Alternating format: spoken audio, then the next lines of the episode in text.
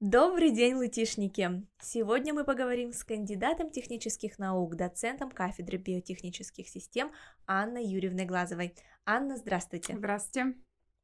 Анна, сначала расскажите, какой наукой вы занимаетесь и есть ли в ней важность и польза для человека и человечества? Ну, собственно, мы занимаемся медицинской техникой. Конечно же, а, как говорят, что в будущем останется здоровье и энергетика – это то, что всегда будет актуально.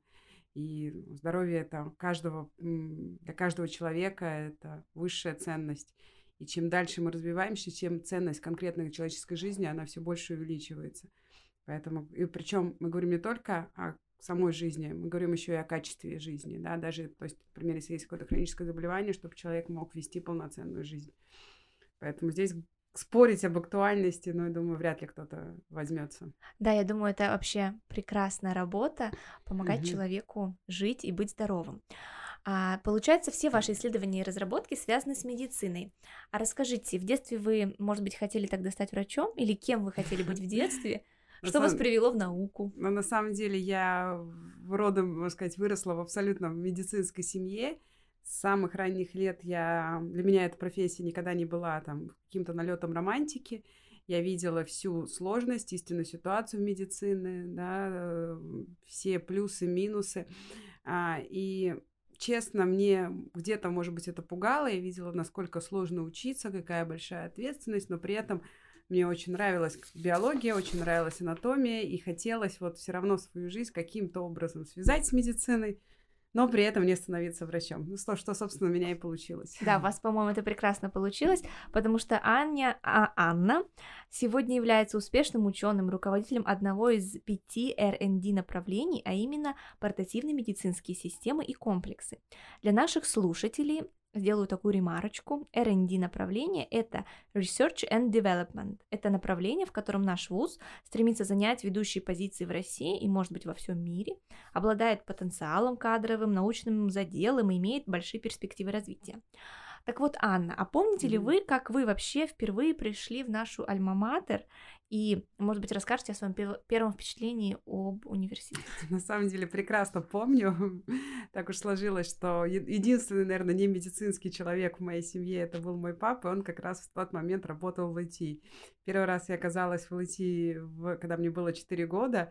Я прекрасно помню здание первого корпуса, тогда оно еще было красным. И на самом деле оно меня воодушевило. И я помню, папа сказал тогда, ну вот смотри, здание в готическом стиле построено. И на самом деле так уж получилось, что первый мой, можно сказать, опыт общения с компьютером, он произошел именно как раз в стенах Лэти. То есть первый раз увидела, что такое компьютер, и первый раз я потрогала мышку в Лэти. Ну, собственно, наверное, это и определило то, что Какая прекрасная история. Я думаю, наши слушатели никто в 4 года, ну, очень мало кто попадал бы в Лэти. Но у вас, наверное, было впечатление, что это какой-то замок большой. Да, абсолютно, С миллионом коридоров, комнат, с взрослыми людьми, которые что-то делают. Абсолютно, именно так. Э, ну и на самом деле потом все, все как бы на протяжении своей всей школьной жизни мне папа все время говорил, что ЛТИ самый хороший университет, так как он сам его закончил. И, собственно, периодически заселял во мне мысль, что надо поступать все-таки в ЛТИ. То есть э, получается, что вы продолжили семейную традицию, поступили в ЛТИ и сейчас трудитесь на благо нашего университета. Да, получается это очень, так, это да. прекрасно. А скажите, а есть ли у вас любимое место в нашем университете? Может быть, место силы, куда вам нравится приходить, где вы любите обедать? Обедать я всегда люблю, это вообще хорошее дело. А, наверное, место силы, ну, традиционно скажу, что, конечно же, это здание первого корпуса, и даже сейчас, когда мы, например, с кем-то из знакомых гуляем по Петроградке, я показываю вот в этом, в этом университете я работаю, определенную, как бы, чувствую, что люди восхищаются, им интересно это, и определенную гордость и у меня есть. Поэтому, конечно. конечно же, первый корпус и наш перекресток, как бы наш Хогвартс, это это очень да. здорово и очень мило. Анна, этот год в России объявлен годом науки и технологий.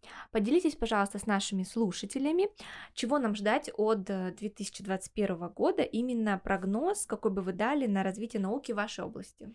Ну, если говорить о нашей области, конечно же, у нас стремительно развивается цифровизация, это первый тренд, то есть все больше данных мы начинаем, как бы врачи начинают все больше и больше данных использовать.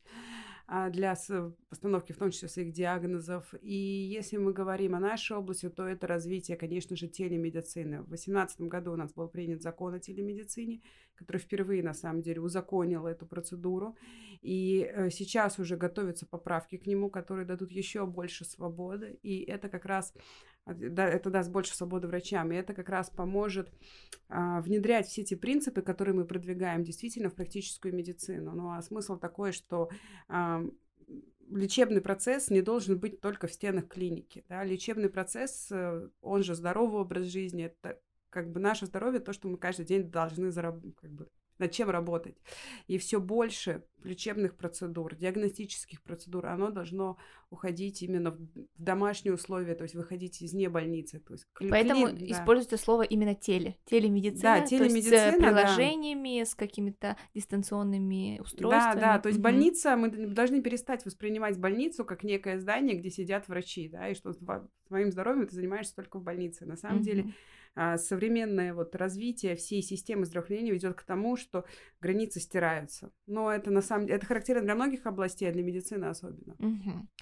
Так, а расскажите, какие научные открытия и изобретения последних лет вы считаете наиболее значимыми именно для науки в медицине? Я бы сказала, повторилось бы, что это возросшее количество данных, с которым врачи могут работать. То есть это а вот это, это аналитика, так называемый big data или там а, обработка данных с помощью искусственного интеллекта, она действительно помогает находить новые диагностические признаки, которые до этого, например, врачи не анализировали. Более того, мы все привыкли, что у нас есть врачи, которые четко распределены по специализации. Uh-huh. А вот подход, когда мы используем там аналитику с помощью специального машинного обучения и так далее, позволяет нам а, совместно анализировать работу сразу нескольких систем, угу. потому что на самом, то есть это мы идем постепенно к, интеграти, к интегративной медицине, да, системной медицине, потому что вы же понимаете, что сердце, легкие и почки это на самом деле один организм, и они да, на самом деле да взаимосвязанно работают, и вот как раз использование все большего количества глубокой аналитики в медицине, оно помогает врачам увязывать вот эти процессы и стирать уже даже границы между конкретными специальностями. Угу. Ну вот как раз если говорить про людей, то сейчас э, у нас и у меня, думаю, у вас есть такой запрос на долголетие. Все мы хотим жить долго и качественно. Да. И расскажите, вот как система удаленного мониторинга или вот как раз эти телесистемы могут нам в этом помочь? И еще э, также хотелось бы вас спросить, что такое 4P концепция здравоохранения? Ну, я начну с последнего вопроса. 4П-концепция подразумевает собой, что медицина должна быть партисипативной, то есть должен быть налажен хороший контакт между пациентом и врачом, и уже сейчас даже зарождается такая профессия, как а, health coacher, да, то есть, mm-hmm. по сути, тренер, который помогает тебе разобраться с твоим твоими уже имеющимися проблемами и не допустить их развития дальше. Сюда же относятся предикция и превенция, да, то есть мы должны на самом раннем этапе найти у человека предрасположенность заболевания тогда, когда мы можем еще очень многое как бы вернуть, э, да, то есть на уровне функциональных каких-то нарушений, а не тогда, когда у нас есть уже структурные нарушения, когда помочь нам, условно говоря, может только хирург, uh-huh. условно говоря, uh-huh. либо серьезное лекарство, да, то есть на самом деле раннее обнаружение и работа над тем, чтобы это не сказалось через 5-10 лет. Э, и, конечно же, персонифицированная медицина. Сейчас, э, с одной стороны, в медицине был такой крен в сторону стандартов, но сейчас уже стало понятно, что стандарты пишутся для 90% пациентов, а 10% они не подходят в принципе, да, и каждый, для каждого пациента должен быть выбран собственный, собственный и метод терапии, метод профилактики и так далее. И вот в, мы добавляем, будучи техническим вузом, мы сюда добавляем 5 P-компонента, это портативность, да, mm-hmm. то, что медицина должна быть портативной, потому что вот все эти 4 P медицины, как я уже сказала, реализовать ее в больнице практически невозможно, да. Мы должны, э, это должен быть ежедневный труд и различные технические устройства, которые применяются, как бы, собственно, в помощь. А, к примеру, нашими коллегами, вот э, ребятами из э, моего направления реализуются системы кардиомониторинга или системы мониторинга давления, которые могут помочь как людям, которые уже перенесли какое-то тяжелое заболевание, там инфаркт, к примеру, так и те, кто просто следит за своим здоровьем, либо у них высокие нагрузки, они, например, спортсмены, да, и они могут а, анализировать свой сердечный ритм на высоком уровне качественными устройствами и даже, опять-таки, заранее определять, что у них в момент какой-то пиковой нагрузки есть какие-то отклонения. Угу, то это... есть это вот э, кардиомониторинг. А еще, может быть, какие-то мониторинги здоровья есть?